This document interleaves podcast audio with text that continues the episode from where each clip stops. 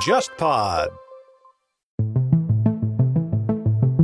本周的节目呢，跟平时的节目有一点不一样，是我们在十二月二十五日下午在上戏艺术书店做的一个线下分享，是我个人平成史的一个新书分享会和一次线下的东亚观察局吧。因为是现场录音，所以说那个音质和效果呢，可能跟平时的录音棚里边的效果可能有点差距。呃，我们还是坚持把这个素材剪出来的原因是说，我们三位主播平时能聚聚在一起的时间真的是有限啊，要珍惜每一次聚在一起聊天的一个机会。第二个就是现场，因为有那个我们很多的东亚的听友在现场，所以说还是有点互动之类的话题。呃，现场的效果吧还算比较不错，所以说我们尝试着剪这么一期节目给大家进行分享，希望大家能够喜欢。好，那我们进入正片。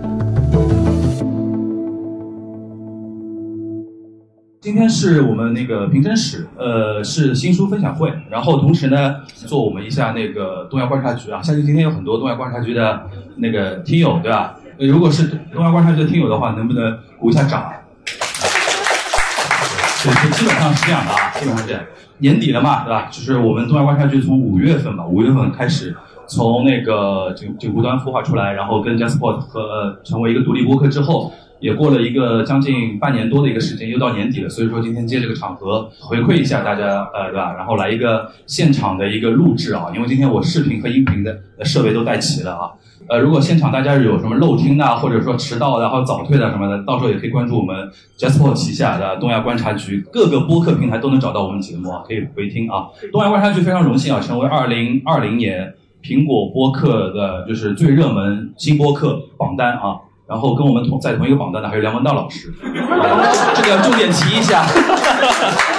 梁文道老师的那个叫什么八分对吧？八分大概有听到啊，也非常好啊，推推荐一下，我们也给梁老师引一下流啊。然后同时呢，非常感谢东方出版中心啊，今天因为那个在这边呢，我们那个肖月编辑现在在埋头看手机啊，就是这本书是从头到底就是他催我的稿子，然后 大家可不可以给他一点掌声啊？谢谢啊，谢谢编辑啊，编辑很清楚啊，这本书。在疫情期间，我稿子交给他之后，然后过了大概半年多时间才跟跟大家见面啊。然后非常感谢那个上戏艺术书店啊，这位应该是那个负责人对吧？谢谢，谢谢，非常非常有气质的一个场地啊。然后也非常新，好像才开幕没多久啊。因为前段时间刚好是上戏呃七十五周年嘛，七十五周年的一个生日，然后正好开了这么。呃，今天我估计应该很多还是播客的听友嘛，因为大家众所周知应该知道啊，我个人。大概三档播客，大概是上海播客圈的劳模，对吧？三档都周更的，对吧？基本上一般人家听到我说这句话，都问你平你平时都在干嘛？就还有时间做那么多播客啊？所以说今天非常感谢啊！还有那个比如说我上海话的节目的听友，还有那个景湖端的听友，还有最最主要应该最多的应该是东亚的一个听友啊。所以说这是一个简单的一个开场白。然后今天我们主要的一个形式呢，就是一开始会花个大概十到十五分钟时间。跟大家呃简单介绍一下这本书啊，呃它的一个来龙去脉和它的一些事情。然后呢，就是毕竟一个线下东亚嘛，呃怎么一个形式呢？就是呃我一开始拟了一个大概的一个主题，然后会 Q 两位老师，那个全小新老师和沙欣欣老师。今天我知道很多人是第一次看到那个真人对吧？见到活的那个小新跟沙老师的对吧？呃我会 Q 他们，然后他们分别会用一呃一点时间跟大家说一下我们那个主题下的。一些话题，然后呢，我们三个人还会进行一些像节目里边一样的一些讨论，对吧？然后我会大量插话，对吧？那个会大量的插话和提问，最后呢还会留一定时间给大家提问啊，就进行一个互动和分享，对吧？然后提醒一点，就是活动结束之后，如果想那个退签的话，因为今天除了我那本《译著平成史》之外呢，沙老师那本什么《暴走军国》，对吧？那个出版社也非常贴心的，放在那个地方了。然后跟大家提醒一下，我是译著。什么意思呢？就是卖的再好，跟我没什么太大关系。沙老师那本是著作，他是收版权的，所以说听懂了吧？开玩笑啊，开玩笑。就是如果后面结束之后，大家有兴趣对这两本书有兴趣的话，可以呃买书之后，然后我们会有一个签售的一个简单的一个活动啊。那全小新也现在暂时那个到时候结束也先别走，说不定有人那个也 要让你签名的。呃，那我们就正式开始，好吧？先简单介绍一下那个《平成史》的这本书的一个来龙去脉啊，就是。他其实是去年的年底的时候，沙老师有一次那个微信问我，他说：“你有没有兴趣翻一本书？”我说啊、大概什么书？他说是那个《平成史》。哎，那我说我原来也是码字儿的嘛，因为大家知道原来我在那个呃《第一财经日报》做过一段时间的那个记者、编辑什么的，码字儿的。然后我说虽然第一次翻译，但是感觉好像可以就是 challenge 一些啊，然后就应下了这个事儿。然后就碰上疫情嘛，疫情嘛，就是一开始整个二月和三月的时候也无心去动它，因为大家都活活在一个非常迷茫的一个时间节点，对吧？然后那个肖月编辑也不催我，对吧？然后到了四月差不多了，然后我说、现在家里没事儿，对吧？开始动笔，呃，动手翻了，然后大概花了一个多月的时间，就是初稿就给到他，所以说从五月交给他的之后到现在，你看大概已经六七个月过去了，这本书才跟大家见面。然后这本书那个用沙老师的话介绍，就是说呢，就是当时他是向呃东方出版中心推荐我来翻的一个目的呢，就是他觉得说这本书呢不太适合用特别学术性的那种语言，对吧？呃，来翻，因为这样会显得不太生动。因为原著作者呢，他是一个记者出身的一个人，然后他写的这本书呢，虽然叫《平生史》啊，因为很多人看到这这个书名会觉得说是一部煌煌巨著啊，其实只是一个文字量的话，大概就七八万左右的一本书。它是一个高度凝练的一本书，就是作者保坂正康老先生呢，他是呃著作等身了，然后可能他收集的文字量啊、资料的量啊，大概有几千万字的那种。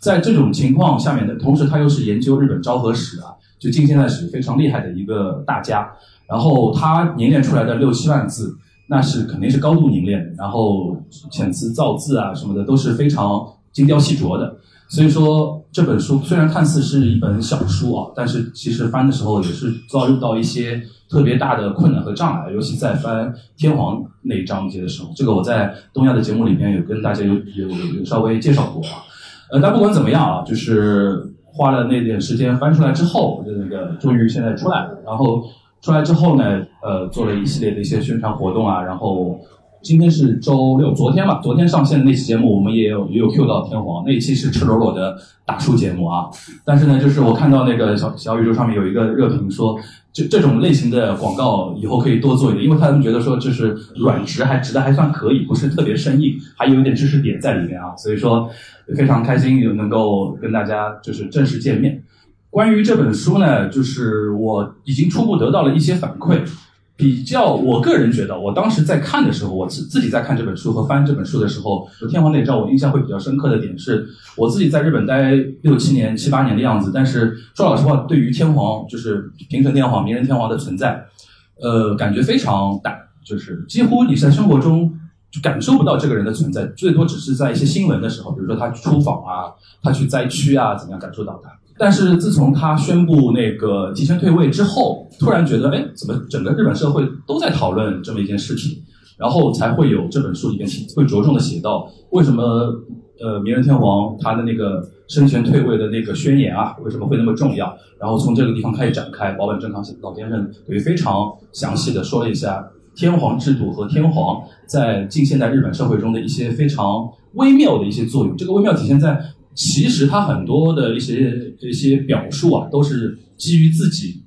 非常多的资料和文献研究之后的高度凝练的一些表述。天皇本人没有接受过任何保坂正康的采访，很多只是说我看到很多文字之后啊，觉得他应该是这个样子，或者他高度有可能是这个样子，所以说他会落笔落到这个后面。然后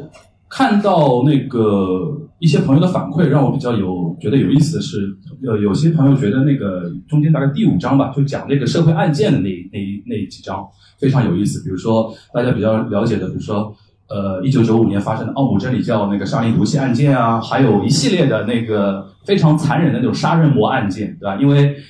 日本经常会爆出来，就是在国内的，就是互联网平台上，大家一般看到日本的新闻几个类型嘛，就是。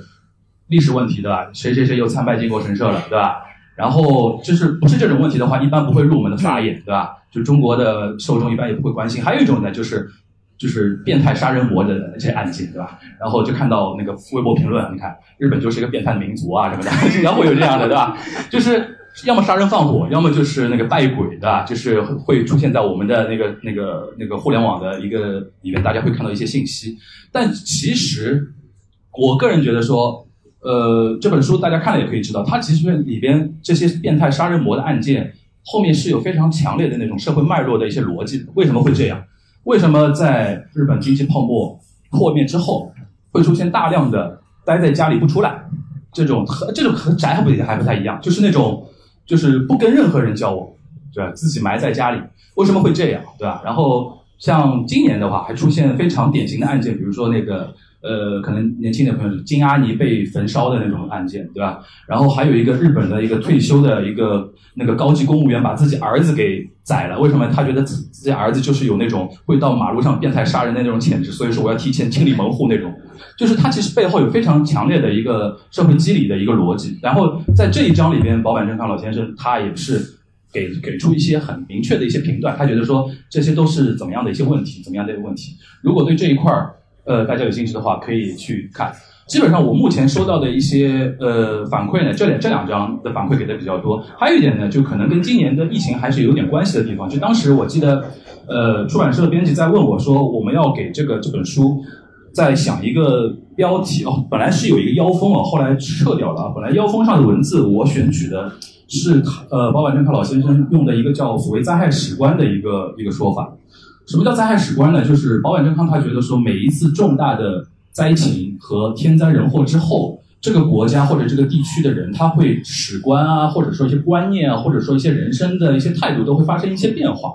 我觉得这一段论述，大家可以仔细去翻看那段论述。他举了就是关东大地震的例子，跟那个呃三幺幺那个例子哦，还有那个阪神九五年阪神，他说九五年阪神地震跟那个。呃，奥姆真理教案件，其实在心灵层面是有一丝的关联。对，这这这段论述非常精彩啊！但是可能他的观点有的人不同意，但是那段论述非常精彩。就我当时在翻的时候，就特别映照到现实社会。今年我们遇到那么大的事情，你说未来对于灾区的人，或者说对于一些受到影响人，他在心理上会有怎么样的一些变化？当然是属于我们可能身处上海的人，可能很难揣摩。但是我觉得这个话题、这个议题吧，可以观察个十年，观察个二十年，因为。说不定在一些被封闭的一些疫情非常严重的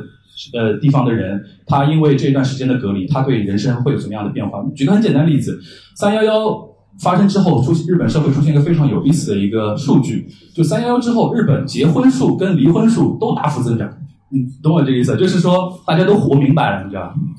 就是遇到喜欢的人就马上去表白，马上结婚，然后过不下去了马上离，你知道吧？就是因为他，我当时当时我印象中，我有个朋友。一个女生朋友啊，她当时就选择离婚，为什么？她说，她说，呃，当时地震的时候，东京晃得很厉害，她第一时间想到打电话给自己的老公，然后那头占线，那头占线，她本来以为是什么，呃，地震震得很厉害，导致那个通讯发生问题，然后事后她老公跟她坦白了，他说，老婆，对不起，我第一时间打给了我的前女友。你看，这两个人都同时想通了，你知道吧？就是老公在那个瞬间觉得我最爱的还是前女友，妻子在那个瞬间看透了这个人，然后马上就离，你知道吧？就是人在面对大灾的时候，就会有这种非常透彻的一种观点，对吧？可能平时因为很多事情把自己给隐藏起来了，保护起来了。这个我非常有感受啊，因为我当时震的时候，我节目里也说过，我在池袋嘛，对吧？我在午睡的，下午两点多还在午睡的。然后实在是晃得非常厉害，我基本上是从床上被晃下来的。它摇的不剧烈，但是摇的时间非常长，我就非常担心，比如金属疲劳，这个房子会倒嘛。然后我又住二楼，可如果倒下来，就肯定那个上面的人都倒在我上面，对吧？然后我就非常担心。然后那一时间，我就想打电话给我妈，我就想非常非常像好莱坞电影一样的“妈妈我爱你”啊那种，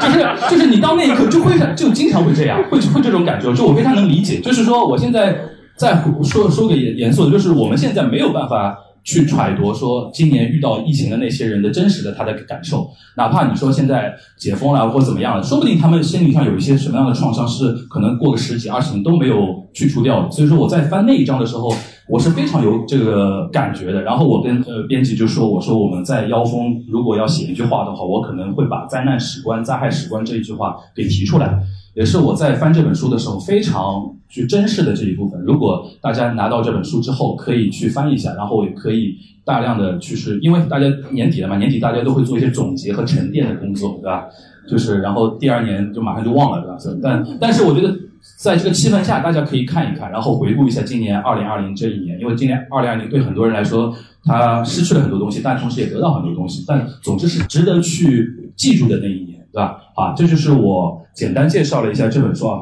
卡的非常准，二十分钟啊，就是说了一下那个来龙去脉，然后我们后面就是进入到东亚观察局的一个一个气氛里边啊，就是大家可以目睹目 目睹我们东亚观察平时是怎么聊的，好吧？呃，今天大家可以看到那个题目，我大致取了一个叫“一九八九到二零一九平成三十年的东亚社会变迁”。这个题目呢是非常宽泛的，因为什么呢？越宽泛嘛，越容易往里面塞东西，对吧？后来我就跟徐小新、跟邵老师说，我说我各 Q 你们两个方面的题目，但是呢，一定要是跟这三十年东亚是有关的，因为徐小新对韩国特别熟啊。相信大家也肯定也很了解徐小新啊，就是他，我认识他第一时间，我以为他就是一个韩国人，因为姓全的基本上就是对吧？但是他待会儿可以给大家在在今天借这个场合，待会儿全小新可以再跟大家介绍一下自己啊。然后他现在开头又变了，原来在第一财经做记者，现在。到那个东方卫视，虽然都是 SMG 里边的，但东方卫视上次他表述他在节目里面表述的不清楚，他说换了个公司，然后导致很多人说很很多人在艾特我，他说全小新去外媒了吗？对吧？没有啊，他还在上海，还在 SMG，只不过从一个第一财经这个平台到了东方卫视这个平台。然后原来他在第一财经的时候呢，东方卫视有的时候还会借用他，因为你知道现在东方财经驻韩或者会说韩语的没几个人，对吧？所以说会借调说东方卫视驻韩国记者，对吧？大家平时听到他的声音。搞得好像他人在韩国，其实在上海，对吧？因为他现在也去不了韩国。说出来干嘛？对，其实大家都知道，因为今天如果你真的在韩国回来的话，你现在还到不了这边，你要提前两个两个礼拜还要隔离，对吧？就是说跟大家说这么一件事情啊，就是我 Q 全小新的一个内容呢，就是我说呃，因为沙老师那天我们有个群嘛，叫一见倾心，为什么呢？就是我那个我艺名啊，就艺名叫樊一茹嘛，对吧？一见倾心，对吧？一见倾心啊！但大家可以那个前两天是全小新把我们那个群的截图还发出去了。我说哎呀，这个暴露了这个。最早还不要这个名字呢，最早不叫东亚战情室。对对对对对。然后沙老师前两天在群里面说了一句话，我挺觉得挺挺有道理的。他说他说让全小全小新说什么呢？叫平城不旷寒流起。其实一九八九年到二零一九年就是韩国啊。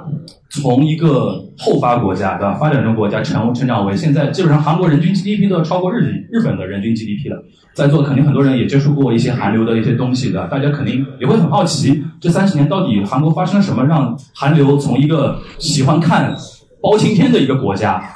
对吧？因为大家听过节目都知道，因为因为韩国可能现在老一代人，他们认为中国最大的英雄是展昭，对吧？为什么？就是受当时台湾那个包青天那个电视剧的一个影响，比如他们喜欢包青天，然后喜欢张国荣，对吧？因为大家可能看过什么那个一一一九八八那个，它里边很多那种那个年代的人，比如说上面刘在石那个那个年代的人，他们小时候就喜欢那个张国荣嘛，对吧？什么英雄本色啊什么的，就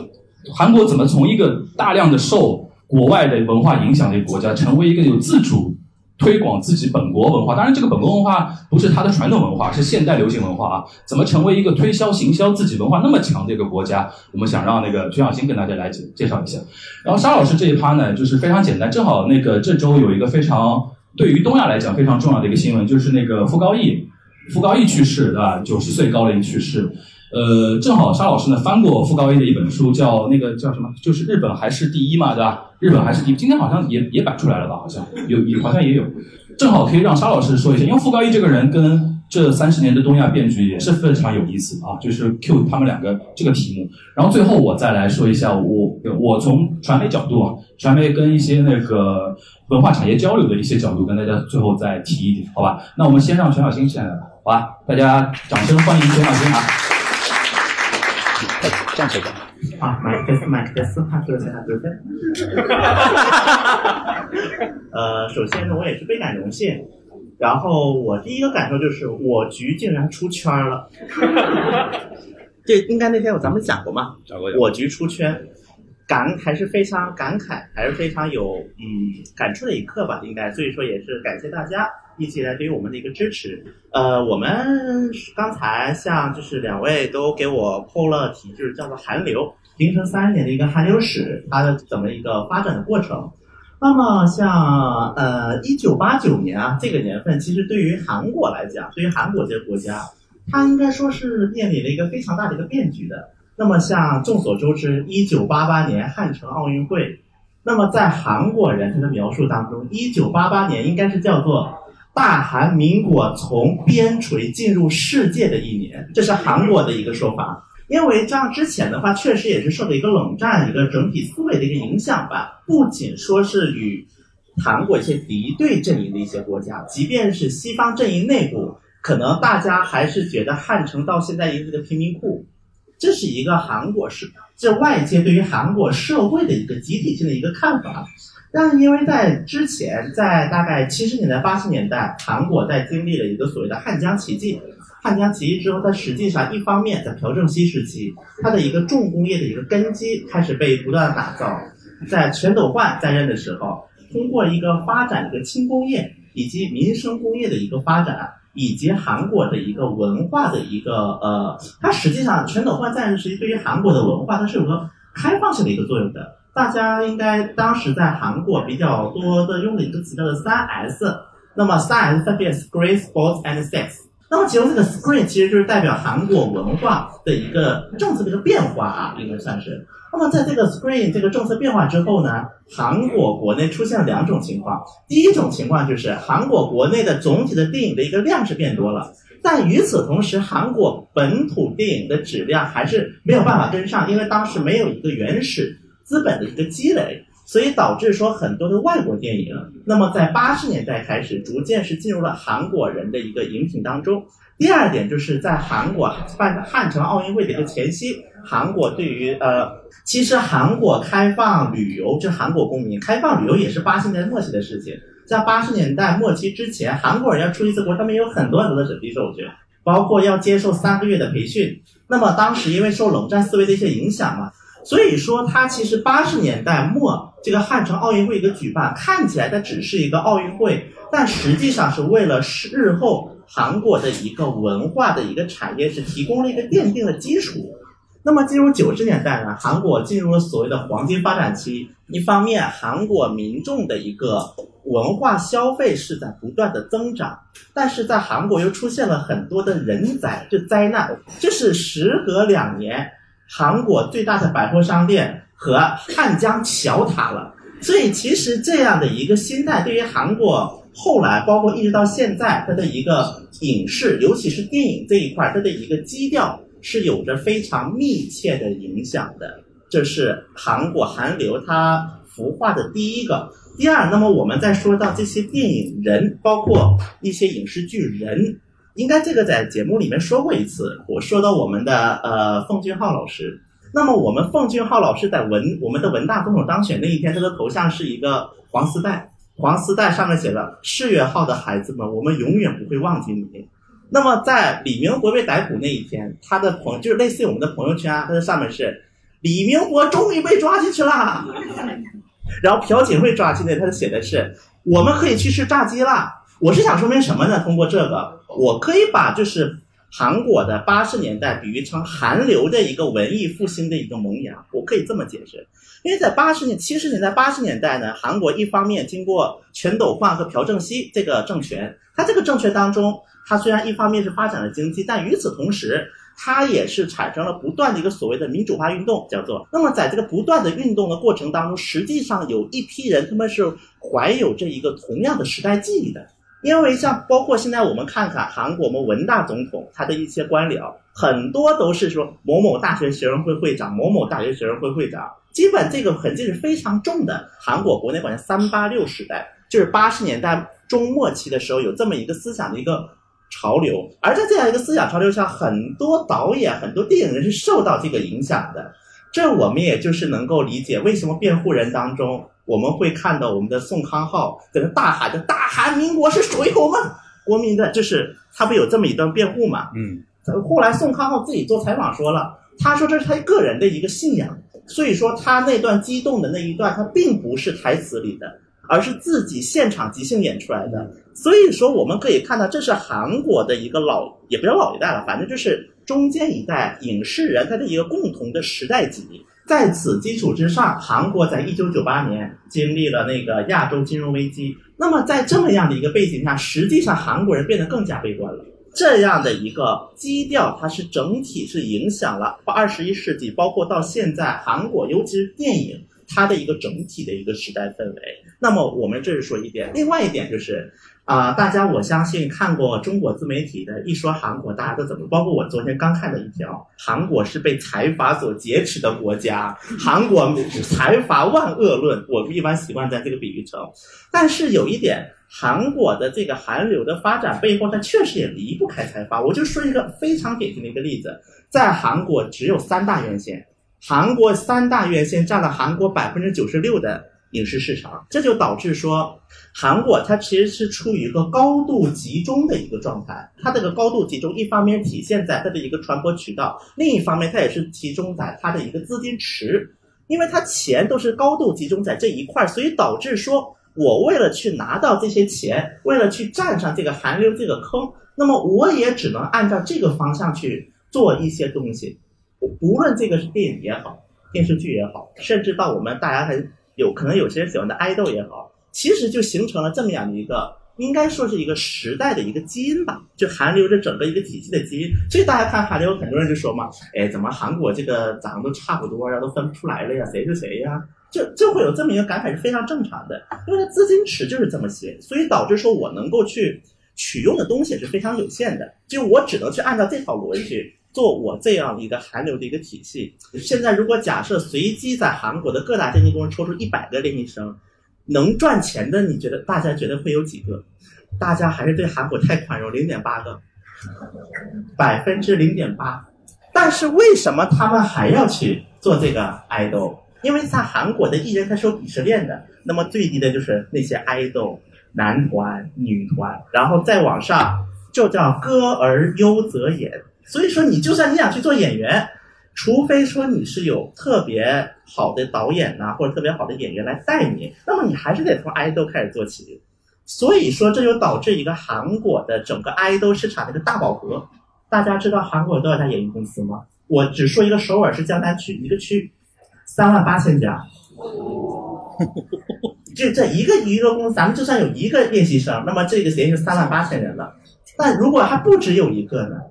所以说前段时间就是在韩国的华人圈就出现了一种问题是什么呢？很多留学生一边拿自己的留学签证，一边去韩国那个什么做练习生。但这样的一个问题就导致说质量会越来越参差不齐，越来越参差不齐。所以我说到这里，我是想说什么呢？就是对于很多韩国人来讲吧，做艺人他已经并不是一个单单纯纯的一个职业了，而是一个改变阶级的一个梯子了，它成为一种。而且这个因为它非常的明显嘛，它这个职业，并三万八千家娱乐公司呢，长得好看点人说不定给你递个名片呢，说在大街上说来要不要做个明星啊？我也接到过一次名片。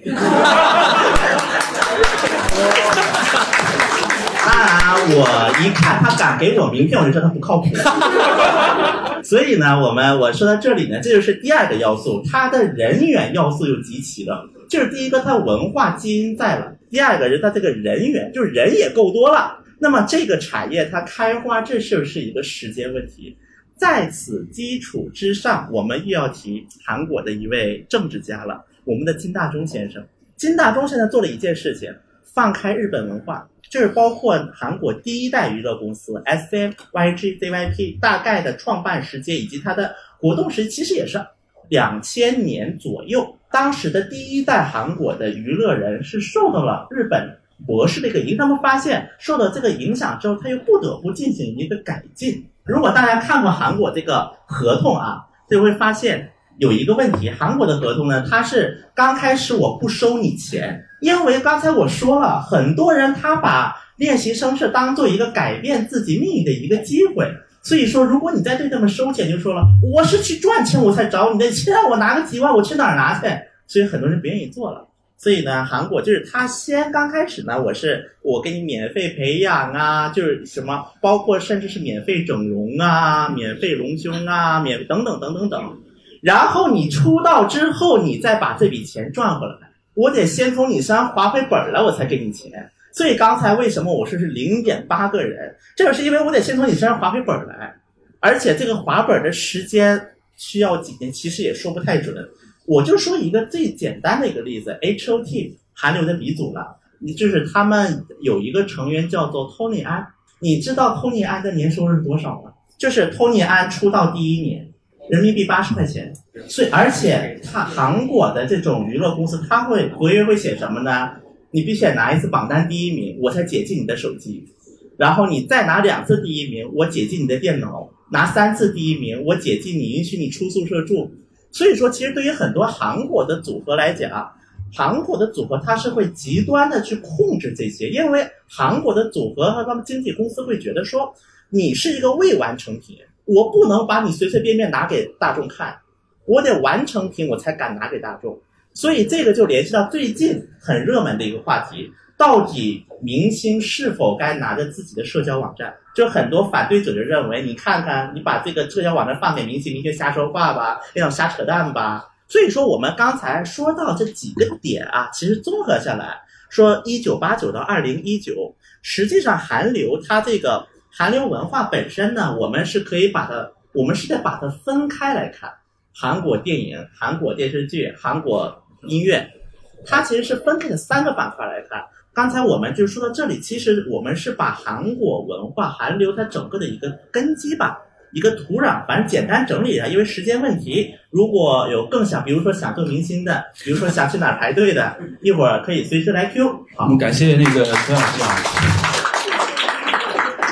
陈小新刚才是从那个。一些底层逻辑跟大家说了一下韩流崛起的一个原因哦。这边我想特别强调，就我个人的一个感触哦，因为有的时候会看到那个我们的节目评论里面啊，说因为我跟沙老师对日本比较熟，然后全小新有的时候就一个人，有的时候大家听我们节目会有这种感觉，就是我们两个聊很嗨，然后全小新闭麦了，对吧？然后悠悠的来一句，哎，其实韩国也是这个样子的，对吧？应该是这样一个感觉。然后呢，会有一些比如说韩范，他听我们节目呢，他会觉得说全小新讲的太少了。整期都让他讲的话，他都会觉得钱小新讲太少，对吧？但是呢，我们又有日饭，会觉得说我跟沙老师应该多讲一点。这个其实也是我们节目呃，就是一直在找的一个平衡的一个点啊。我经常会看到这这句话，就是他们会就是韩范会觉得说我跟沙老师就是可能有点轻视韩国。呃，其实你一直听我们节目的时候，应该有这种感觉，就是这个节目为什么会叫东亚观察局会有？跟大家再简单回顾一下啊，就是去年景湖端有一次在录的时候，我就是我突发奇想把邵老师叫过来，然后徐小燕叫过来，我们录了一场歌还是前面要跟之前还录了一期，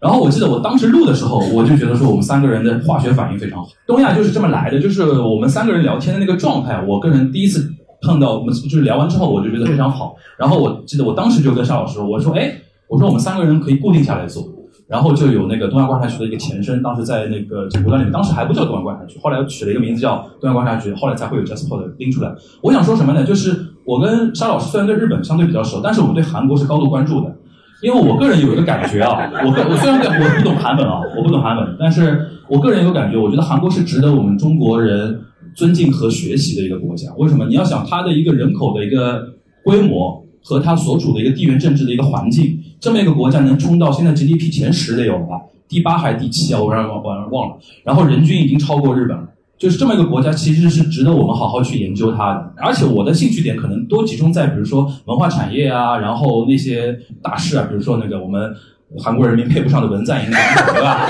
就是我可能兴兴趣点在这一块，但是我整体上来讲的话，我觉得为什么一直要 Q 到小新要多讲韩国的事情，就是因为这个道理。因为我就一直觉得说，我们对韩国的了解太过片面，尤其现在大家看自媒体就知道，永远是那种阴谋论的东西，对吧？今年我们东亚观察局，我特别骄傲的几期节目，就是比如说像朴元淳的自杀。然后对于那个韩国检察系统的一些内斗的一些话题，这些在别的自媒体平台上你看到的文章都是那种宫斗大戏，啊，但是我们有小新在，可以帮你掰扯清楚，这里边其实没有特别强烈的那种阴谋论，只是韩国的一些社会机理啊。是韩国的人斗的。对对对。韩国人互相斗的。对，韩国人互相斗，他内斗的一些呃机理啊，这这东西在里面。回过来说，还是我觉得说，呃，我们东方观察局明年吧，还会坚持。就尽量坚持做下去，尽量就语带保留。那个，反正我们对韩国的关注也会一直保持下去。然后，东亚观察局未来我们想说，除了我们三个人之外，还经常会请一些相关的一些嘉宾来多聊一聊，对吧？因为呃，有的时候变成那个固定的那种模式的话，可能我们的知识局限也会局限在某一些领域里，好吧？这是我稍微补充的一点。然后，接下去我们请那个沙老师跟我们分享他关于这个话题的一些内容，好吧？我们掌声鼓励。非常高兴啊，有这样的机会。因为其实前面那个小峰讲到那个韩国嘛，然后这三十年的变化。因为当时我们讲这个题目的时候，其实韩国跟日本这平成的这三十年对比就非常鲜明。虽然都经历过起伏，但基本上韩国给你的感觉，它这个国家的国势还是在往上走的。那日本嘛，不说衰败吧，基本上是躺平的状态。呃，还有一点就是说，大家也可以注意点，因为前面那个呃樊宇也提到，应该傅高义礼拜一的时候不幸去世了。其实他蛮有意思的，他不光是一个日本问题专家，也是一个中国问题专家，同时他也挺关注韩国的。呃，我之前是翻译过他的一本书，叫《日本还是第一》嘛，他是两千年的时候写的。当时这本书是用来回应他二十年前，也就是七九年的时候写的《日本第一》，因为《日本第一》支写了之后，就是日本经济扑街了嘛，然后很多人会批评他，说：“哎，你副导讲的一点都不对，你狂吹日本，结果你看日本扑街了吧？”就他后来在两千年的时候，他说：“我对此做了回应，他说他就写了这本很小，也是本小书。这本书的时候是两千年出的，然后我翻译的时候应该是一八年的时候翻的。傅高义本人，他对日本也好，对中国也好，当然都是专家了，也是长期关注。其实对韩国也是也一直关注。最初讲到这样一个题目的话，尤其这本书《平真史》的话，我可以大家可以先读一个数据，就是我刚刚确认了一下，在一九八九年的时候，也就是平成元年的那个时候，就是全世界市值最市值最高的。呃，前五位的公司全部来自日本，排名第一的是日本电信电话 NTT，然后第二名是日本兴业银行，第三名日本住友银行，第四名日本富士银行，第五名日第一劝业银行。这是一九八九年，然后是二零一八年，二零一八年就有有意思，就是前五位的公司是什么呢？是全世界市值最最大的。这个我们有个第一名苹果，第二名亚马逊，第三名 Alphabet 就是谷歌的母公司，然后微软和那个 Facebook 全部是联合公司。那日本公司。从前十名的榜单中全部消失，而且不光是前十前十名的网站，前五十名，大家可以猜一猜，前五十名有几家日本公司？呃，对的，前五十名就一家，只有丰田。在一九八九年的时候，前五十名的公司里面有三十二家是日本公司，所以说大家可以衡量一下这三十年对日本意味着什么。其实对日本人来说，平成史的话，完全是一个，它名字叫平成，其实是非常不平的三十年。所以说日本人一直会有个说法叫那个平成不旷的。就它日语汉字叫平成不况，实际上意思就是平成不景气，三十年的不景气。我们一开始说消失了十年，消失了二十年，消失了三十年，然后整个平成其实从这个角度来看，都是一个不断下行、不断萎缩的这样一个过程。更何况它当中还掺杂了很多大大小小的灾难。呃，其实，在阪神地震之前，呃，日本当时在九州发生过一次大的一个火山喷发。当时的话是平成天皇，就是现在的上皇了。他第一次在公开露面的时候，他是以天皇的身份去九州慰问灾民。当时很多人都觉得这个天皇哎，非常的平易近人。他的父亲我们都知道，昭和天皇，他的前半生是跟战争是紧密连在一起，而且到现在为止还有很多人在声讨他有那个战犯的嫌疑。另外一点的话，因为在战争之前的时候，天皇的地位基本上是一个神格化的地位。在日本人心目中，你就把它当做是一个遥不可及的神。即便是在一九四五年之后发表了《人间宣言》，就是天皇的神格被取消了，但是对普通日本人来说，他始终觉得离离他非常遥远。但是平成天皇，他通过他当时很早期九二年的时候那次灾区的一个安慰之旅，所以说拉近了跟民众的关系，民众就会觉得，哎，这个天皇跟他父亲不一样，不是一个离我们很远的天皇，他是可以实际关照我们的这种心情的这种天皇。所以说，在那个《保养正康》这本书里面，其实为什么要花这么大的笔墨去讲平成天皇，去跟他的父亲做比较，去跟他的祖父做比较，其实也是出于这个目的。战后的成长起来的天皇，到底跟他的父亲有什么样的区别？这三十年对日本人到底意味着什么？除了经济上的衰败之外，所以说在二零一八年就是年号换的时候，日本人的心态其实是很有劲的。因为换的时候，其实你去日本的时候，日本人是一种过节心态，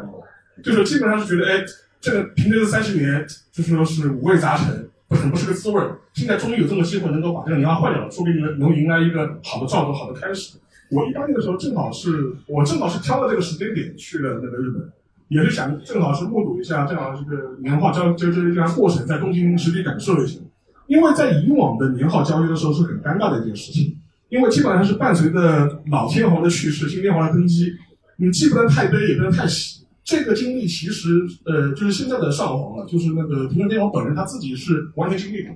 所以他为什么要到晚年做出这样一个选择，是说我要生前去退位？他有可能也是希望日本社会能避免这样一种很奇怪的这种心理状态，也让他的儿子能够卸下这种呃心理上的这种包袱，所以他做了这样一个选择。这可能是我对平成史或者平成史的这本书的一个最大的观点。然后讲回之前的那个傅高义，最后做个收尾。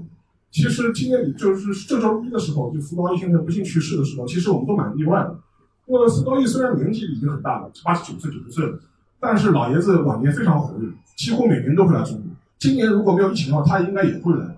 呃，他去世前的时候是十二月一号的时候，他还视频出席在香山论坛，所以说是一个我们都觉得这老爷子活到一百岁都觉得没什么问题的人。后来我去了解了一下，就他是开结肠炎的手术，术后的时候引发了他的并发症，可能是感染啊或者什么的，就然后就不幸去世了。因为老人到这个年纪其实也挺难说的，可能一些很小的毛病，你觉得可能不是致命的，但最后导致这样一个不幸的结果。但是傅高义就说是礼拜一去世之后，就说我一天，呃，接待了三个采访，都是各种媒体来问这么这傅高义怎么样，就是怎么样对他评价，然后呃，因为你也翻译过他的书嘛，你对他的看法是怎么样？所以说，我觉得从这个角度来说，傅高义他的去世，某种程度上来说也代表着从六十年代以来的一批对东亚的一批美国研究者这个时代的结束。为什么呢？因为傅高义跟现在的学者有个很大的不同，他是一个学而优则仕的人。他在六十年代在哈佛大学教书的时候，当时跟他的长辈了或者他的前辈了，费正清，其实同样有一个很强的理念，就是说我们研究东亚、研究日本、研究中国的根本目的是为了美国的政策服务的，我们要学以致用，不是一个单纯的学理上的一个研究。他五八年为什么要去日本，呃，做研究？因为他自己本人是学社会学，当时他的导师跟他讲了一句话，大致意思就是说，如果你要研究美国社会。你最好去东亚，挑一个跟美国社会完全不一样的社会待着，意志意志性越高越好。这样的话，你通过对比能更好的研究。所以他当时就去了日本，然后在日本是从头开始学日语，然后通过对日本的一些长达两三年的一个田野调查，然后写了他的博士论文，然后反而阴差阳错的确定了东亚作为他的一个研究方向。这里面就是可以，我在翻译那本书里的时候，他有一些很小的回忆，我觉得非常非常有意思。他就是说，他当时在日本的时候学习日语非常痛苦。他说：“为什么？作为一个美国的思维，他很多日语的表述他无法理解，哪怕字面上理解，但他实际应用场景他不就 get 不到这个点。”举个例子，当时他去日本家里人做客，主人会问他：“你要喝茶或喝什么？”他就说：“他就用日语说 get get 意思，这东西到底是要呢还是不要呢？”对对对，很简单的一句话，他大意思就是好的，这好的是我是好的，我要喝茶，但是我好的我不用喝茶了。对，这个意思就很微妙。说他作为一个美国人，他完全就是 get 不到这个点，花了很长时间才慢慢的就是说是适应这个东西。但是他经过了一个长期的在日本的这种生活之后呢，对日本有一个很密切的观察。同样这些观察导致了他对以后对中国的研究也比较有独特，因为他在他看来，就是中国和日本是有一个时间差的。六七十年代日本经历的事情是七八十年代，是八九十年代中国在经历的事情。所以说，他能够拉出一个很长的一个宏观的大视角去对待中日的问题。所以说，他为什么有的时候有的人会批评他，觉得哎呀，我们傅高义老爷子就说是是一个学术社交达人，对吧？就说说话两边都不得罪，八面玲珑。但另外一方面，我可能会更善意的理解他，他可能是的呃站他站的视野会更宏大，时间段更长。你们中国面当下面临的很多问题，出现了很多问题，其实当年日本也出现过。我举个例子，我们会说中国城市化。大规模的基建啊、拆迁啊，其实在日本六十年代在奥运前期也同样遇到过。当时他作为他有个很生动的回忆，他说：“我从六零年回到美国之后，我每大概每隔一两年会回去一次东京。就我每次回去一次东京，就发现这城市在变，完全变得跟他完全不一样。而且他会当时有个呃有一个回忆非常的鲜明，他说六四年奥运会前期他回了一次东京，就发现整个东京的拆迁是以一个街区一个街区在迁拆，整个拆迁带可以延延绵十几英里。”他们真的，他在美国是完全无法想象会出现这样的城市规模的土根也好，或者是更新也好。但这一幕在六三年、六四年的东京在发生，其实有可能在我们中国前几年也在发生，或者现在也在发生。所以说，可能是一个整个东亚社会现代化都会在经历的这个过程。它可能是以一个更宏观的角度来看，所以说态度上面会放得更平缓和释然。所以这可能是我对傅高义的一个基本的一些想法和看法，跟大家做一个简单的分享。好，感谢那个沙老师啊。沙老师从一个学者傅高义的角度跟大家梳理了一下这三十年，因为他很多书嘛，出过很多书，跟中国有关的，比如说《邓小平传》啊什么的，大家也是可以买得到的啊。接下来就是一个感慨嘛，就是学者还是要长寿一点，就是活到九十岁的话，他说的很多话，其实真的就已经是怎么说，他的一个洞察力是站在一个非常高的一个角度。可能现在比如说青年学者看到很多问题，然后非常就是我们上海话叫“我们金恨落金”，对吧？然后，但其实活到九十岁的话，你会觉得这这件事情我在四五十年前的时候都经历过。你想，他六五八年就去过日本，现在在中国或者在美国研究日本问题的人，那谁有人还经历过血运前的日本，对吧？就他是亲眼见过的啊。所以说，这种大师级的作品，就是肯定是值得我们反复看的啊。然后说说个趣闻，那个那天我们。就周一对吧？他去到去世的时候，然后你看到朋友圈里边很多人都在晒跟傅高义的合影啊，然后他这两年来中国来的比较多的，然后什么许知远啊什么的，他突然把那个照片给那个什么亮亮出来什么的，突然很多人觉得说，哎，原来你也跟他见过那种感觉，他成了一个学术明星一样的一个人啊，在中国很多场合。最后到我这一趴了，我这一趴可能讲的稍微轻松一点，然后也跟这个场合有点关系的，就比如说我们这边在上戏嘛，就是。呃，说一点跟那个文化产业有关系的一个话题啊，因为我自己一六年从那个媒体出来，一直在做文化产业这一块儿。就是这周一我去了一次南京，跟那个竹内亮，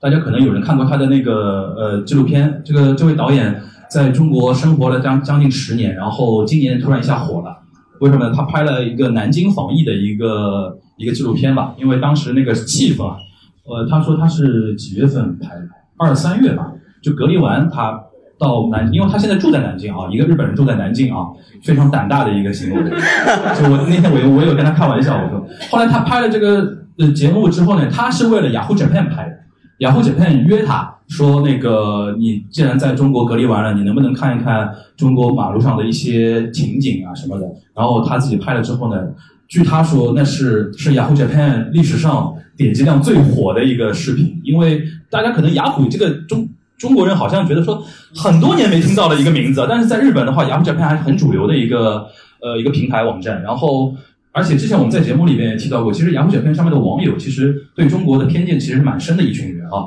然后，但是呢，他们也想知道说一个日本人拍出来的纪录片，记记录当时的中国是什么样的？因为我们说老实话，日本人还是比较相信日本人拍的东西。就是就是我们怎么说我们防疫很过关，日本人就那在那个时间点他们是不太相信。我觉得跟韩国人不太一样，韩国人自己不相信。没 没没，我就是开个玩笑。我说不是，你刚刚不是说日本人很相信日本人拍的吗？韩国人是韩国人自己拍，他也不相信。比如说你韩国人拍的跟我立场不一样，你这个头碎文文在寅的走狗，这韩国人很容易韩国还是一个政治分化特别严重的一个国家啊。我接着说那个竹内亮那个事情，然后呃，他因为这个防疫的片子，然后一下火了，火了之后就是中国这边很多人就跟他合作找他拍啊，他自己也在说，就是他在中国。因为他之前一直在拍那个吃喝玩乐方面的一些片子嘛，然后我那天跟他大概是一个采访性质的，因为我在跟他那个呃做做一个策划的一个东西，然后我大概跟他聊了三四个小时，主要讲一个什么点呢？他有一个零八年出生的儿子，然后还有一个一四年出生的女儿，然后我们就聊了一个什么话题呢？就是他说他十年前接了一个 NHK 的活，在中国拍了一个纪录片讲长江的。然后他当时十年前，二零一零年到一一年，在中国沿着长江做了一些工作。然后当时采访了很多呃中国的普通老百姓啊什么的。他回忆说，当时他如果问那些长江沿岸的一些中国普通老百姓，你对日本人的印象，你认识哪些日本人？他说得到最多的回回答，对高仓健是一个，还有什么山口百惠，对吧？他说山口百惠、高仓健是七八十年代、七十年代末、八十年代初，可能在，尤其高仓健可能更早。出名更早，他说怎么过了三十年，中国人还在怀念这些这些人？后来我就补了一句，我说你现在去问啊，还是这几个人？因为什么呢？这里边就有一个特点，就是中国的话，一线城市跟二三线城市、县城以下，其实大家接触到的很多资讯其实是有很大的差异的。一线城市里边的年轻人可能对于日本现在最火的谁，他都非常掌握，但是中国大量的人他被普及日本的文化是在八十年代嘛，因为那个时候我们叫所谓的叫中日蜜月期的时候。当时最主要的东西就电影、电视剧，对吧？像我爸妈那种年龄，就是他们六十岁左右的人，年轻时候就看什么《自三四郎》这种电视剧啊，然后什么《排球女将》，对吧？小鹿纯子，对吧？小鹿纯子，然后电影嘛就追捕，尤其你跟上上戏有点关系的话，因为你知道上海还有一个非常有名的地方叫上海电影制片厂，上上亿出了很多那个呃，就是日本的那个电影嘛，那个年代的人，或者说那如果你的信息只停留在八十年代、八九十年代的话，你能说出来的名字就是山口百惠跟高仓健，但是跟年轻人的名字，我刚才还特地瞄了一下，那边排了一堆书嘛，里边有说到日本电影什么，就放了一本高仓健的书，你知道就是我们现在出版界引进日本的某个电影明星，你你出版界可能都会觉得说。我还是出一下高仓健的会比较好一点，因为购买的年龄层可能会大一点。因为现在很明显的一点，买书的人都是年纪还是会年龄还会偏大一点。年轻人可能买书都都看电子版嘛，对吧？昨天我们有一个有个场合，就是昨天我跟夏老师还吃了一顿饭，然后席间有一些都是写书的人，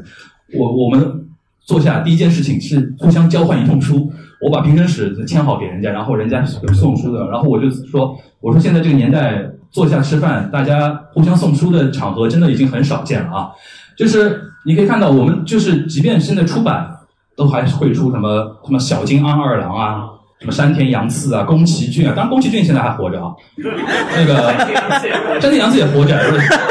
就是就是你一想到日本的电影导演，除了什么市之愈合可能稍微年轻一点，现在就是文青能说得出来的日本的电影导演，市之愈合稍微年轻一点，其他的你马上就觉得说啊，一头银发。啊，要么要么北野武的，北野武也也也年纪不小了。然后比如说什么那个黑泽明的这之类的，就是我们突然发现，中国现在可能对于日本的文化的一个认知是停留在八九十年代的，特别强。而且现在是分层了。我刚刚提到，比如说年轻人他通过互联网知道，比如说什么《鬼灭之刃》，今年《鬼灭之刃》是日本票房冠军，对吧？刚刚登顶。对，刚刚登顶，因为已经常年的是《千与千寻》嘛。三百亿日元嘛，就今年终于被《鬼灭之刃》给破了。刚刚沙老师还在给我看一个消息，今天日本那个东京又创新高了，九九百四十几个人确诊感染。我跟他说，那个大家冲着去看《鬼灭之刃》，估计就造成了很多的集体感染，对吧？但是呢，我为什么要说回那个主内量呢？他儿子是零八年，女儿是一四年。他那天就在跟我说，他说中国的话，八零后、九零后还能对日本的文化有一个非常敏锐的一个察觉，但是主内亮导演他就说，他发觉中国的零零后。就开始不知道日本的东西了，一零后完全不知道。那天我就问我说：“那你女儿喜欢什么？”他女儿已经也六岁了嘛。他说：“你可以猜一下我女儿喜欢什么。”我我猜半天没猜到，他说王一博。就是你不要小看小朋友，其实小朋友是学的东西是很快的嘛。这里面反映一个什么问题啊？就是我们小时候电视机里面放的很多是日本的电影、电视剧和动画片。比如电影的话，我刚才说了，比如追捕啊，电视剧和《东京爱情故事》。我有一次跟一个演员，就是也是上戏毕业的一个演员在聊天，他九五年，我跟他说起那个《东京爱情故事》，然后他他听半天说：“哥，《东京爱情故事》是什么？”我我也要插一句，就说是，呃，今年上半年的时候，就是有一个播客节目是做电影的，叫聚焦，他们找我有个主持人找我做一个嘉宾，就是聊什么呢？聊新旧新旧的《东京爱情故事》，因为《爱东京爱情故事》今年啊，对对对，就是优衣库画风那个啊，优衣库画风，就是他，因为跟我聊的那个主持人其实年纪非常轻，他应该是九五后，应该是他自己倒是在东京都读的书，刚刚研究生毕业回到国内。我问他你什么时候看《东京爱情故事》？他说我是前两天刚刚补的，就老版我是刚刚补完的。然后后来我后来我跟他聊聊了之后，我就感叹，就是真的跟他是。呃，两代人都不止了，就说说，我说我看《过《恋爱情故事》的时候是在上海的一个那个电视台上面看的是那个配音版，我看的时候大概是应该是两千年前后的时候看的，对对，就是甚至还可能更早，稍微再早一点点。对，他跟我说我是在二零二零年的疫情期间看完的，然后他看了之后，他就完全不会像我们这代人这种有对老板的这种情怀加分，他就觉得。我是先看了新版，再看老版，就是个日剧嘛。呃，我就觉得这个有什么东西呢？这个是了不起的，这种梗不是这两年的日剧里面都是这样子的吗？就完全不会有我们这种情怀感。所以说，这个的确是时代眼泪，确实时代眼泪。我是再说一下韩国啊，大家对韩国电影的一个认知。哎呦，我我是觉得韩国就是大家对于韩国电影的认知是年龄越大，认识的人越年轻。韩国是个反物，比如说啊，我去很多三四线城市，已经都不是二线了啊。跟他们说，比如说你说你韩国艺人，你就想起来谁？大家第一想法就是宋慧乔、宋仲基，这这个还算稍微好一点。还有的跟我说韩国艺人 H O T，就是我不是说他年代老年，但是他年纪啊，我们来关注一下年纪，还都是偏年轻了。其实，在韩国整个演艺界来看，包括大家还有很多全智贤，大家第一想起来这个。到一线城市问韩国很多艺人想起来，虽然说这些人他的认知度很高。就比如说宋康昊、这种名就开始出来了。所以说，在一线城市，他可能是接近接触到的韩国的电影影视剧会更多。对，因为这可能也是个互联网的原因，因为某些原因，所以说其实这两年在国内的院线电视其实很难看到韩国的影视剧的，其实，所以这就导致说很多能够通过互联网啊、字幕组啊等等一系列方式更容易接触到韩国影视剧的，所以说他认识的反而就是很多老戏骨都会认识了，就比如我们刚才宋康昊也好啊，对，但是你真的去五六线城市，你跟他说宋康昊啊，宋康昊是谁呀？奉俊昊是谁呀？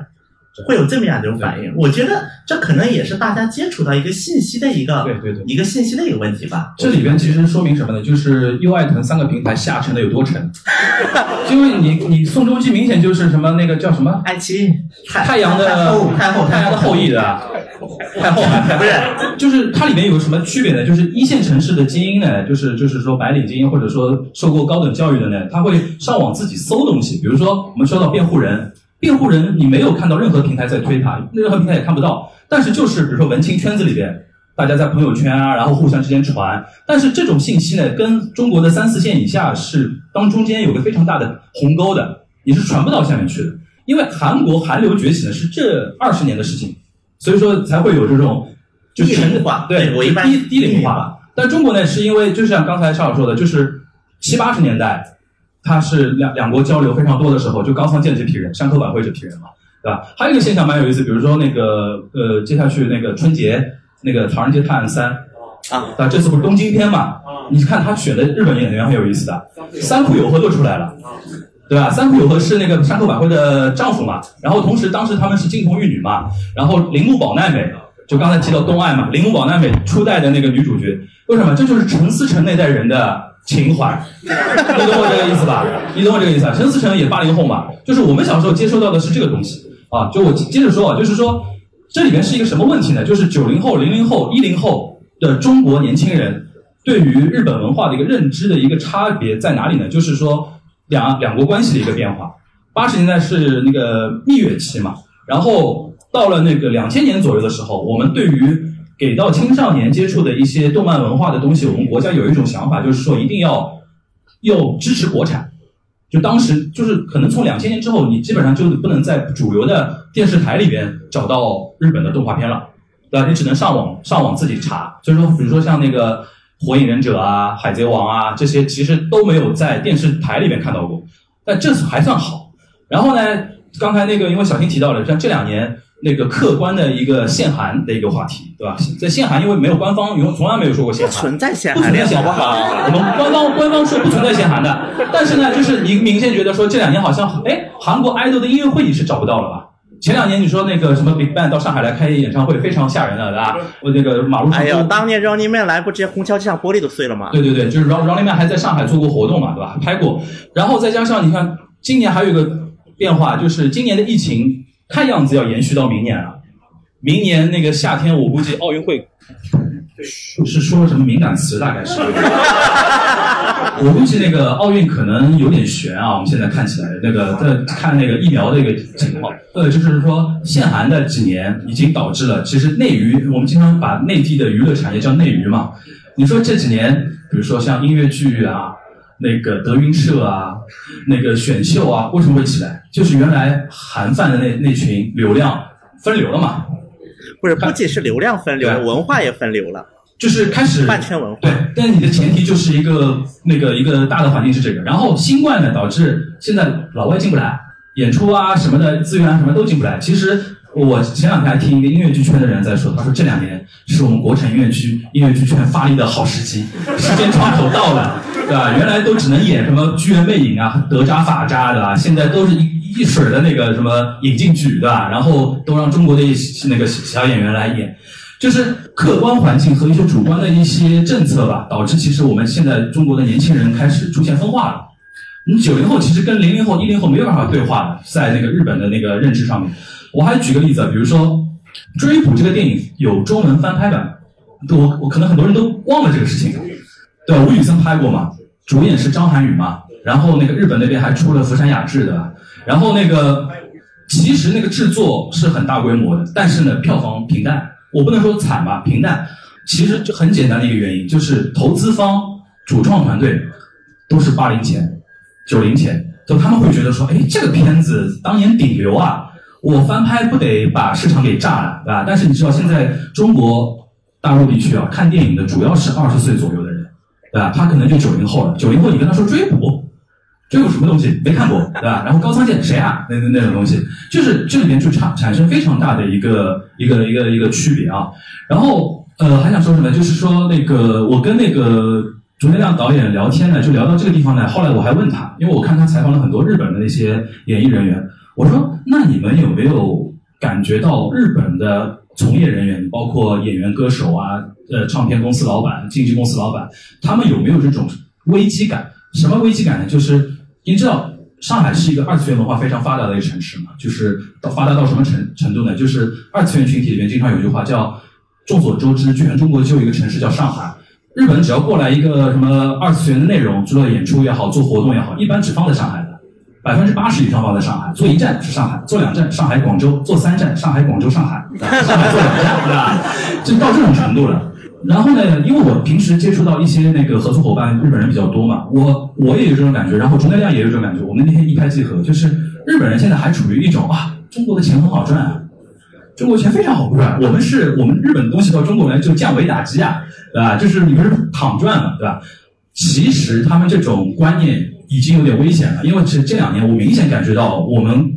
就是说，可能他们的时间窗口不长了，可能再有个两三年，日本人就很难赚到钱了。可能九零后还会继续买你的东西，比如说呢，画着香菜过来做演唱会，对吧？做见面会，还有一堆宅男过来的，对吧？但是呢，这对他总总得成长啊，呃，不能老是，哪怕就是一直来，他也是这么一群人。中国源源不断的年轻人，不断成长的年轻人，现在不知道你日本的东西。那，既然说到日本了，我就再说一个韩国文化的一个 case 吧。一个就是我说，我就说两个小故事啊。第一个小故事，咱们说到刚才说明星被遗忘的一个问题啊，就很多包括高仓健呢、高仓健老师等等被遗忘。我觉得韩国人这一点玩的是非常狠的。韩国人玩的狠在哪？比如说 H O T，为什么在韩国没有被遗忘？因为 H O T 的后代们天天在唱着 H O T。后代的明星不断去翻唱前代明星的歌，这是在韩国娱乐圈非常大的一个体现。所以说，这导致于在韩国就出现，因为当然韩流历史它本来也比较短啊，也是有这个原因。但确实呢，我觉得这么一来，其实韩国的演艺圈算是一个 养老养的比较好的，我应该是可以这么来说吧。然后这是第一个啊，第二个呢，我们再说呢，就是说到。韩国艺人的时候，就是韩国艺人他在中国的一个赚钱的一个模式吧，因为韩国艺人也是有这么一个想法的。我们大韩民国的优秀文化产品，你们中国人肯定会买单。所以有段时间，我不知道大家有没有印象，是坐一次地铁，抬头金秀贤，低头金秀贤，往左看金秀贤，往右看金秀贤，大家应该记得这么一个阶段的。包括有宋仲基、有金秀贤，这其实是变相给韩国人民文化自信了。其实这样韩国文化它的一个不断的一个，应该算一个变迁吧，应该它是在国内中国的一个变迁。它其实也是一个很好对于我们国内文化产业的一个参考的一个范例，无论是好的点还是坏的点，这是我个人的一个想法。还有一个就是今年大家不知道有没有这种感觉，今年虽然是疫情啊，但上海出现很多日本的网红品牌、网红店。什么 Nico and 鸟屋书店，对吧？然后还有什么那个 Loft，对吧？然后还有什么来着？啊，还有网上的走走烫，现在也全面进驻。它基于一个什么想法呢？就是我刚才提到的，就是影视圈跟那个快消品啊什么的，他们都觉得说中国是一个非常大的市场，同时呢也是非常的一个 easy 的一个市场，就过来赚钱嘛。但是呢，我我经常跟沙老师私底下说，我说那个他们还没有接受过中国市场的毒打，对吧？就是快了，快了，快了。但是前提是说，如果你这个呃运营啊，如果只是用日本的方式来运营的话，肯定是失败，就是时间的一个长短的一个问题。你一定要，比如说你的品牌是非常好的，但是你的运营跟执行一定要加入中国的一个思路和元素，因为现在除了九零后之外，零零后、一零后对你们没有。仰视的那种东西，我们小时候觉得日本货好，Panasonic，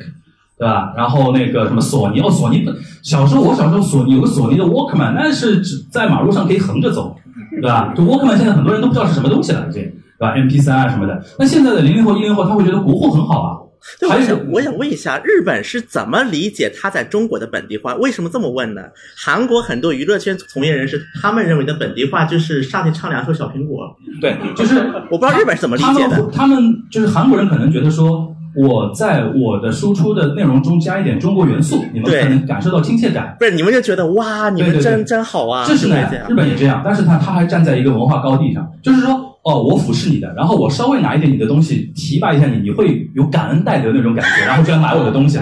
就是这个日本也有，就是这几年我一我碰到一个日本人就说，我说你们千万不要再这么想，如果你们想在中国市场成功的话啊，正好今天我们有有有一位老老师，上次前两天我跟大家聊一个什么话题，就是我们在节目里面聊过，就是走走烫，他两个命运嘛，一个就是关掉，一个就是被中国的大平台给收购掉，就很简单嘛，就是你在中国做电商，你一个日本平台在中国做电商，怎么可能做得过中国的平台？后来果然那天我们跟一位就今今天也在下面坐着一位老师聊天，他就非常纠结，他其实很喜欢走走烫里边的一些东西的质感啊、品牌，他很喜欢，但是他购物体验就不好，对吧？然后打投诉电话，人家跟他打太极拳，但是他还内心有份坚持，说我还是得继续买他的东西。我说你这样的消费者，日本人最喜欢，对吧？但在中国，在中国，你稍微给我一个什么，我在第一时间就上过走走烫，我就觉得他做不起来什么点。我在第一时间上去，他竟然他缺货缺的很严重，就是说你的物流跟你的铺货跟你的很多服务这些东西，你一个日本平台想跟中国平台打是打不过的，对吧？我们的什么阿里也好啊，什么京东也好啊，什么韩国人干了一模一样的，而且正在进行中，就一模碾压一样的事儿。碾碾压级的嘛，我们的领先是碾碾压级的嘛，所以说我就觉得说这个后果其实是可以看得到的，但是呢，他们也有机会，就是什么呢？就是我那天跟竹内亮，就是最后还是以他的一个观点，我们作为一个小的一个结尾啊，呃，他说他未来可能会发力，他因为他有他公司叫和之梦，就是日本那个大和民族那个和嘛，和之梦那个公司，然后他也做了很多呃节目，比如说他那个娱乐的节目叫盒饭情报局，呃，跟我们名字蛮像的啊，那个，然后他说他以后可能想做华饭情报局，把中国的东西介绍给日本去赚日本人的钱。我说你这个思路就对了，为什么？因为几个点，因为现在中国的确现在呃，可以说个小消息，就是《隐秘的角落》马上要在日本上映了。可能那个他一些宣传的物料，可能都是通过竹内亮他们团队在做的。他只是说，日本有个平台要播那个《隐秘的角落》，然后呢，比如说演员的采访啊、导演的采访什么的，可能让竹内亮导演去做。他说他想在这块发力，我说那你就对了。因为这几年，首先第一个，中国出来的 content 内容是越来越好了，越来越精致了，对吧？今年大家肯定是有感觉的，《隐秘的角落》啊，什么那个叫什么《沉默的真相》啊，对吧？然后之类的。同时呢，日本又是一个非常好的消费市场，大家很多数据都看不懂。日本到现在每年还卖得掉很多书，卖得掉很多 CD，对吧？然后日本的手游市场是非常良好的一个什么市市场呢？就是日本人手游用户超爱氪金，他觉得不氪白嫖是不不能接受的，对吧？哪怕我我上呃上街要饭，我都我都要氪金，因为这是这是我喜欢的东西。啊，说到手游，比如说现在日本手游排名前几名的，竟然都是中国的手游。啊，韩国一样，一模一样。你说那个除了那个什么《荒野行动》对吧，《原神》对吧，米哈游啊、鹰角啊这些公司都在上海啊。未未来这种在日本推广中国的文化产品，然后去赚日本人的人的钱，这是一个非常好的一个趋势。这就是这三十年的一个非常大的一个变化。我又回来了，你看到吧？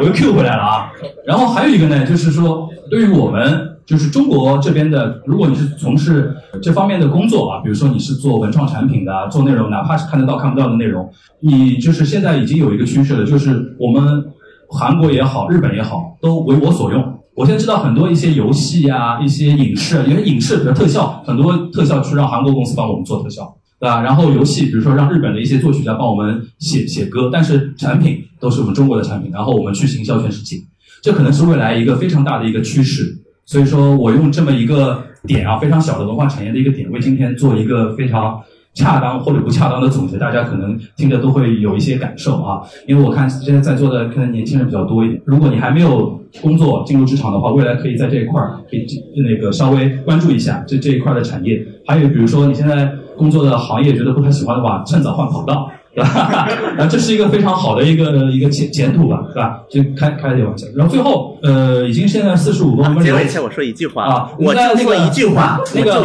稍等一下，那个小金说小金说的那句话之前啊，我先说一下，就是我们后面十五分钟就开放一些提问，好吧？十分钟到十五分钟，如果没有的话，我们就结束。结束之后，我们会有一个签售，好吧？来啊，就一句话啊，在韩国的电视剧历史上，就是那个销售版权金额最高的是一部中国电视剧，叫做《步步惊心》。好，一句话结束。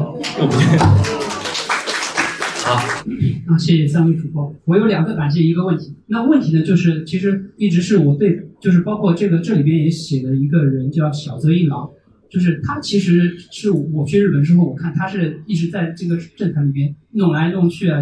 包括第一次的这个自民党的那个下野，包括第二次的民主党上上台，都是他在幕后这个操作，但是他从来没有做过总理，他一直最多就是干市长。想听听沙老师还有关主播对于看了一眼《绝角戏》，就是对小泽一郎的评价，对对对对。那我简单说吧，因为小泽一郎其实这个人还活着。他一个问题就是说，我对他评价是，他是一个非常善于合纵连横的阴谋家。打个打了个打个引号，就说是，但是他不是一个建设者。呃，就是说他第一次我们都知道，就是平成初年的时候，就自民党第一次下野，五五体制宣告结束，基本上他是一个在幕后春天引进的人。然后民主党上台也是，其实民主党这个党，我们都知道，零九年上台之后，他执政这几年，其实回首来看非常糟糕。但是他在上台之前，其实在日本是有一个很大的一个风潮，所有民众都期盼能出现一个两党制在日本出现，有出现一个能够跟自民党完全抗衡的这样一个政党，就是民主党。所以当时还有一个背景，当时布森拓拓哉拍了一部日剧叫《Change》，Change 对，零八年，大家可以找去找来看看，就布森拓在演总理，这么帅的总理。然后他当时的背景其实有就有点在映射当时有一个人心思变的这样一个大环境，然后小泽一郎就趁势而为，就利用了这大环境，但是。呃，小泽一郎的一个很大的问题来说，他自己有本事推倒政权，但是他没有本事维持一个政权长期稳定的执政。对于反自民党的那些在在野联合势力来说，他是一个没有核心意识形态的一个做牵引，他的核心意识形态就一条打倒自民党。OK，打倒完了之后，后面就完蛋了。就是说，这他这个政治团体或联合，他的意识形态从左到右完全是不在一个光谱上。所以说，这个党在打倒之前你还可以团结，打倒之后就完全无法团结。第二点的话，小泽一郎这个人是那种蛮强烈的一个民族主义的一种情绪的人。他的民族主义情绪还不是那种自民党传统的民族主义情绪。自民党说，我，因为我一直跟别人聊天，我说自民党这个党，你说从五五年之后，它的核心意识形态是什么？他说也好啊，好像也很难说。后来我就说，核心意识形态很简单，就是日本安保。日本安保就是自民党的核心意识形态。小泽一郎就是一个艺术，他某种程度上还希望能够凸显日本的自主性。这一点其实是美国人很不喜欢。所以说，在就是九十年代初的时候，就是说，其实有关他的一些政治上的丑闻其实非常多，但是总有一些蛛丝马迹能够牵引出这些丑闻的出处，可能背后都是美国人的阴谋。所以说，从这个角度来说，他也是一个不讨美国人喜欢的这样一个政策。你这样，你可以解释他为什么在日本上不了台。那个，我稍微呃补充一下，肖老师刚刚说的那个 change 啊，它一个是那个日本人心思变，还有一个比较有意思的背景，就是零八年奥巴马。因为零八年正好是民主党的一个党内选举嘛，因为他在年初新 New Hampshire 那个输了之后，发表一个惊天动地的一个演讲，然后那个演讲在 YouTube 上面火到一定程度之后，整个美国被席卷了嘛，就是 Yes we can 什么的 Change Change 就是他当时的一个 slogan 之一嘛。然后日本是 TBS 还是我记得好像是 TBS 做的吧，就是 TBS 做这种这种社会题材的剧还是做的挺好的，然后把那个。那个木村叫过来做这个 change 嘛，其实就是用这个，而且 change 这个戏的片尾曲还用的还是 Madonna 的一首歌 Miles Away，对吧？你看非常强烈的受美国那种影响嘛，就是我们经常节目里面调侃美国爸爸，对吧？就是爸爸现在想法换了，那我们要跟上那种那种感觉，这是一个。还有一个，我觉得小泽一郎呢，就是如果要跟他再说的全面一点的话，其实他是田中角荣的高徒嘛，田中角荣的高徒。但田中角荣这个人呢，既擅长。闭门的那种政治，但同时呢，他是又又能非常会找理念做秀，然后把那个国民往前引导的。小贼郎是他的高徒，但是小贼郎只学到他前面密室政治的那部分，所以说他特别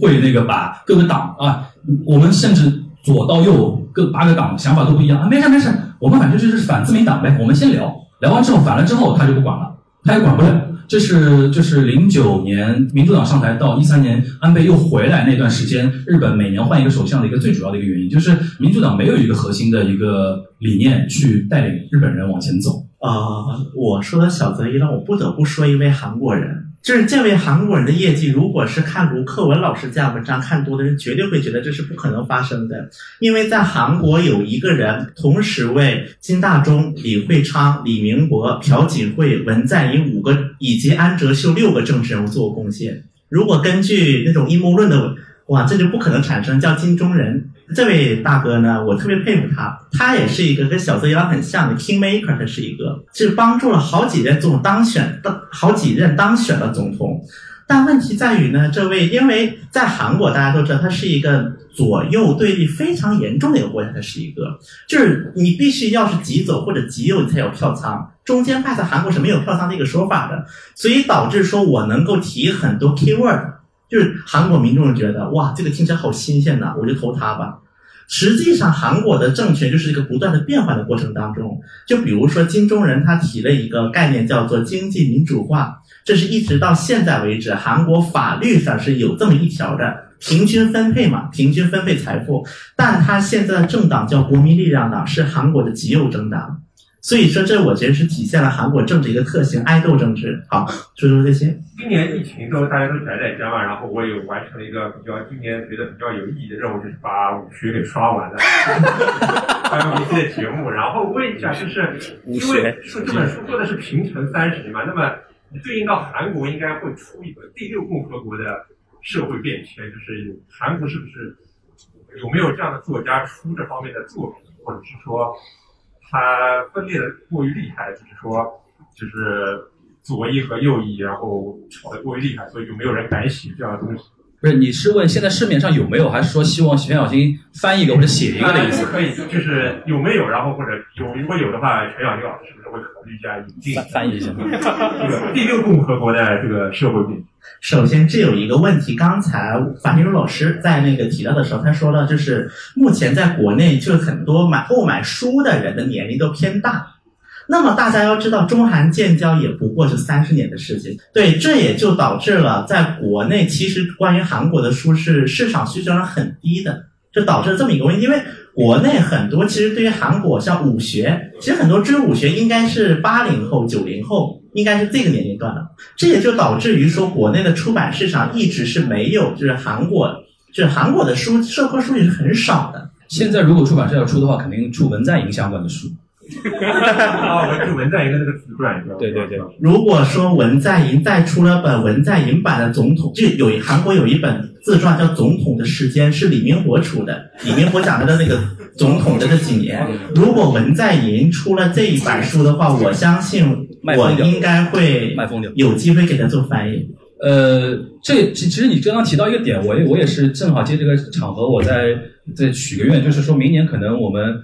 东亚观察局，比如说沙老师，明年可以预告吗？一月份，明年一月份，沙老师的新书也可以出了，也是讲关于平城的，但是他是从那个社会文化这一块儿，对吧？然后到时候大家可以期待。然后呢，我一直在安利全小新出一本书，但是具体内容呢，现在还不能那个，因为中间可能要牵涉到很多环节嘛，比如说确认版权。对方对确认版权啊什么的，因为我老是想，我有个感觉，就播客是一个带书非常好的一个平台。很多人在我们那个平台下面留言说，啊，听了你们节目种草了某本某本书，或者说某个某个作家的一些作品什么的。我说，既然有这个那么多人喜欢，那我们就可能多分享一些，就是好书分享的同时呢，我们也尽量用我们自己的一个发挥我们自己的力量吧。多贡献一点好书给到大家，这也是我的一个想法。我纠正一下啊，不是说这是涉及的版权，是我在怂恿对方出一本书，而且是关于韩国影视剧的一本。对，就是相信大多数人是听过这个名字，我暂时不说了。不能讲。对，但是听过这个名，我现在是。在电话三天打一次，苏荣他说你再写一本吧。相信很多中国的导演们会把它当成 Bible 来看。你你跟他说，东亚观察局现在有全网订阅用户二十八万。啊，那个，那我们最后那个，请一位女女观众吧。我就问一个听起来比较娱乐的话题吧。大家不是经常在节目里面提到什么日本的偶像、韩国的爱豆吗？然后是否以后会出一个关于这方面的节目？因为我觉得这个话题应该收听量会很高。然后还有一个就是想问，就是在呃，既然官方说客观上限韩令是不存在的，那就 还要纠结于这个问题？这就不存在，它就不存在呀。那那究竟什么时候放开？真的不存在的？对，这个我们正在准备一期采访，然后这期采访应该是各位耳熟能详的一位韩国人，韩国导演。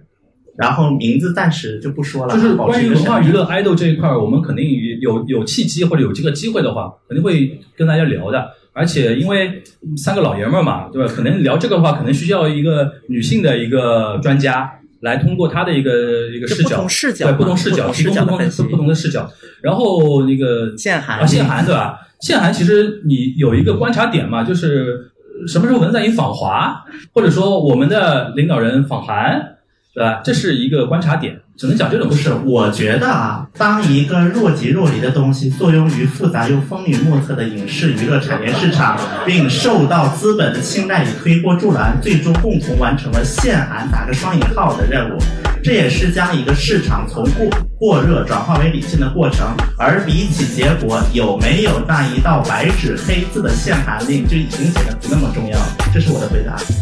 对。今天主要的议程就到这边，谢谢大家，谢谢大家，谢谢大家。